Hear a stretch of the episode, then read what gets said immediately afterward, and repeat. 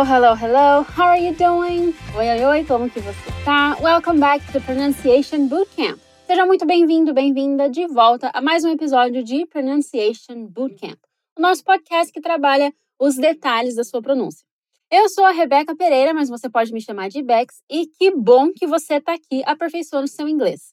Não esqueça que a Fluency Academy tem um aplicativo gratuito chamado MemHack, e lá você pode decorar as coisas novas que você aprende. E se você repetir tudo em voz alta, que é o que a gente recomenda, você vai praticar sua pronúncia também.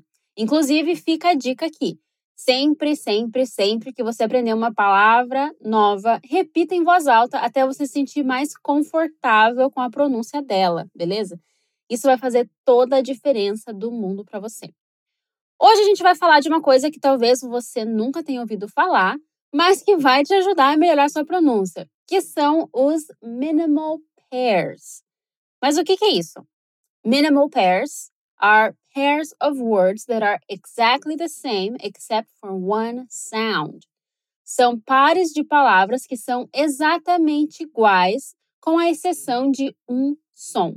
No português, por exemplo, a gente tem as palavras bote e pote são praticamente iguais, exceto a primeira consoante. E são fáceis de confundir, principalmente se a gente está falando no telefone ou com pressa e tal. Mas ainda bem que, tanto no inglês quanto no português, a gente tem o contexto para ajudar. E ajuda muito. Hoje aqui a gente vai focar nas consoantes e logo mais a gente vai ter um episódio de vogais, beleza?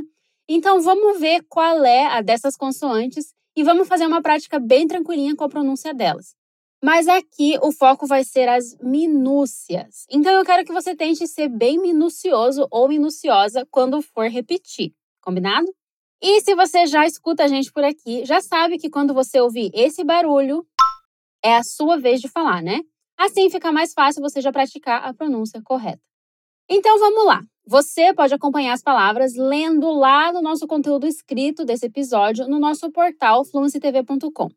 E já que a gente começou com o exemplo do pote e bote, vamos começar com essas letrinhas tão próximas: o P de pato e o B de bola. Aqui o foco é a pronúncia, mas eu vou falando o significado dessas palavras também. Nossa primeira dupla de palavras é buy e pie. Buy, que é o verbo comprar, e pie, que é torta. O B, assim como no português, você vai pronunciar encostando o lábio de cima quase todo no de baixo, meio rápido assim. Repete. Bye. Bye. E o P também, mas é uma parte mais de dentro do lábio que você vai encostar. Repete. Pie. Pie. Agora vamos falar as duas palavras lado a lado. Bye, pie. By pie. O próximo par é bull e pull.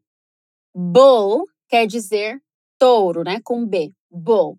E pull, com P, quer dizer puxar. Pois é, aqui a gente tem uma grande confusão para falantes de português. Push quer dizer empurrar e pull quer dizer puxar. Mas ok, voltando, vamos repetir. Touro, vai lá. Bull. Igual em Red Bull. Red Bull, que a gente viu em um episódio aqui recentemente. Fala de novo. Bull. Então, como se diz touro? Bull. Agora a palavra puxar, pull. Repeat. Pull pull. Como se diz puxar? Pull. Agora as duas palavras. Pull, bowl. Pull, bowl. E agora o último par para o B e para o P vai ser bill e pill. Bill quer dizer conta, tipo conta de luz, conta de restaurante. Pill quer dizer pílula ou comprimido de medicamento ou vitamina, por exemplo. Bora então. conta, bill. Repete. Bill. Bill. E pill, pílula. Repete. Pill. Pill. Então, como eu digo conta? Bill. Agora as duas palavras. Bill, pill. Bill, pill. Awesome work! Bora para as próximas duas consoantes, o L e o R. No português, essas duas são bem distantes, mas no inglês não tanto. O R no inglês pode ser meio desafiador para quem tem português como língua materna.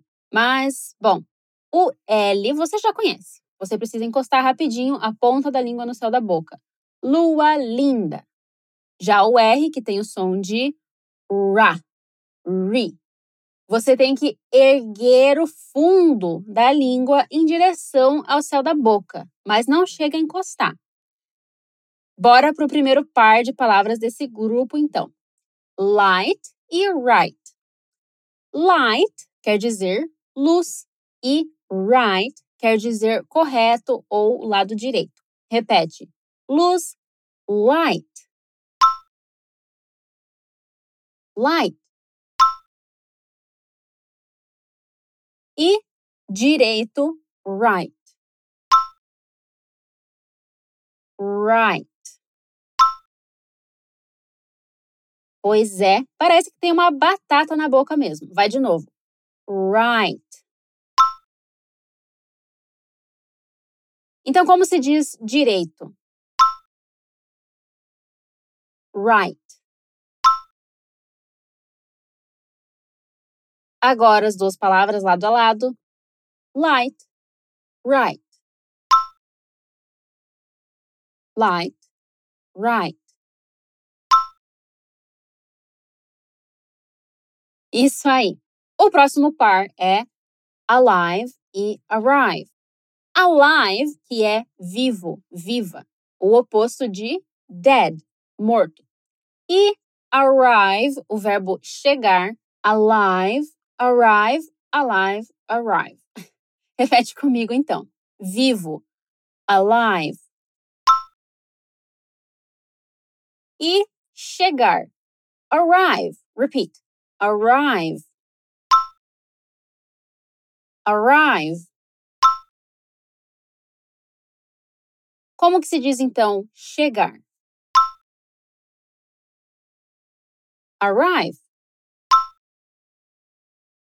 As duas palavras juntas. Alive, arrive. Alive, arrive. Isso aí. E para o último par desse grupo, climb e crime. Climb significa escalar e crime, que é crime.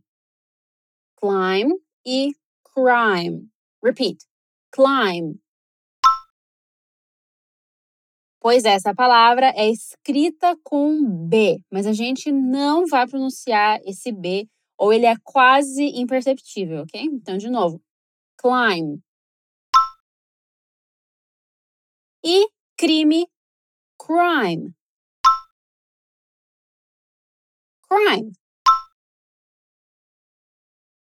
E as duas palavras juntas, climb, crime.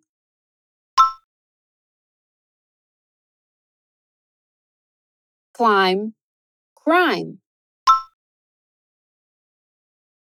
Bom, eu falei que essa seria uma prática tranquilinha, né? Mas a gente precisa de um desafio também. Então a próxima dupla vai ser F com TH.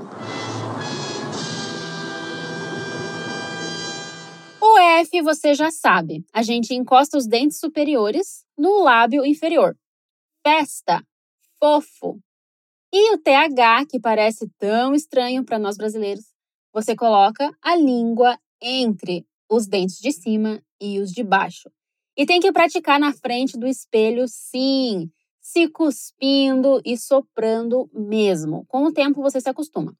Bom, vamos lá para o primeiro par, que vai ser first e thirst. First, que quer dizer primeiro, e thirst, que quer dizer sede. Vai lá, repete first primeiro. First. First. Então, como eu digo primeiro? First. Agora, sede. Repete. Thirst. Língua entre os dentes, hein? Thirst. Thirst. E as duas palavras juntas, muito cuidado para não falar o F no lugar do TH, ok? Vai lá. First, thirst. Então, para um, você está usando o dente e o lábio, e para o outro, é a língua no meio dos dentes, tá? Então, de novo, first, thirst. Aê, boa! O próximo par é fin e thin. Fin com F quer dizer nadadeira. Aqueles bracinhos, né, entre aspas, dos golfinhos, baleias, peixes. A nadadeira. E fin com TH significa fino. Repete nadadeira. F. Fin. Fin. E fino com TH, thin. Língua entre os dentes. Vamos lá. Thin. Agora, juntando as duas palavras. Thin, thin. Toma cuidado e capricha mais uma vez. Thin, thin. Very good. E o último par, free e three, o temido, né? Free significa grátis ou livre, com F, né? Free. E three, com TH, é o temido número 3, né? Que é normal aí sofrer um pouco para conseguir pronunciar esse número. Three, com TH. Bora lá então, você consegue. Repete. Grátis ou livre, free. Free. E três, né? Agora com TH. Three. De novo, bem devagar, ó. Three. Three. E como que eu digo livre mesmo? Free. Agora as duas palavras lado a lado, lembrando que o F é lábio com dente e o TH é língua com dente, tá? Vai lá. Free, three. Free, three. Pode ter certeza que se você estivesse me vendo nesse momento, você ia estar tá vendo aqui que a minha língua está no meio dos dentes para falar esse TH, tá? Então, vai sem medo. Mas enfim, né? Awesome work! Essa não foi muito fácil, mas agora a gente terminou essa parte. E eu queria trazer aqui muitos outros pares para a gente praticar essas minúcias da pronúncia, mas agora que nosso tempo está acabando, a gente vai para a reta final. Mas antes, vamos aí falar uma última vez esse último par. Vai lá free, three. Isso aí. A próxima comparação é um detalhe que pode ser difícil de perceber e descrever, que é a diferença entre o N de navio sozinho e o N de navio acompanhado do G de gato. O pulo do gato aqui é que o G ele não chega a ser pronunciado, tá? A gente só esboça esse G aqui com o nosso movimento. Mas como assim? Vamos para a primeira dupla para ficar mais claro. Sin e sing. Sin, que significa pecado, e sing, que é o verbo cantar. Sin e sing. Repete, pecado. Sin. Então, esse N a gente simplesmente vai encostar a ponta da língua no céu da boca. E cuidado com o I também, tá? Repete com bastante atenção. Sin. E agora, cantar. Sing. Sing. Então, se você perceber que a gente não chega a pronunciar o G, mas o próprio N vai ficar diferente. A gente não vai mais encostar a ponta da língua no céu da boca, a gente vai encostar uma parte mais de trás da língua no céu da boca, tá? Então, não vai ter o mesmo som. Né? A gente esboça o G enquanto fala o N e gera um som bem diferente. Fala de novo. Sim. É quase a palavra sim do português, né? Tipo, não e sim. Sim.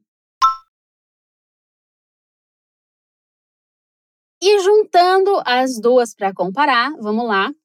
Sin, sing. Sin, sing. Boa! Agora, duas palavras relacionadas a essas sinner e singer. Sinner, que é pecador, e singer, que é cantor. Repete: pecador, sinner. Sinner. Então, aqui é a ponta da língua no céu da boca. Sinner. Agora vamos para cantor. Singer. De novo, a gente não faz um G de verdade, tá? Assim, não chega a ser errado você dizer singer, mas o mais natural é esse G bem discreto que só serve para mudar um pouco a cara desse N que está antes dele. Repete: singer. Bora juntar as duas palavras? Sinner, singer. Sinner, singer. Agora sim, as duas últimas palavras de hoje, ton e tongue.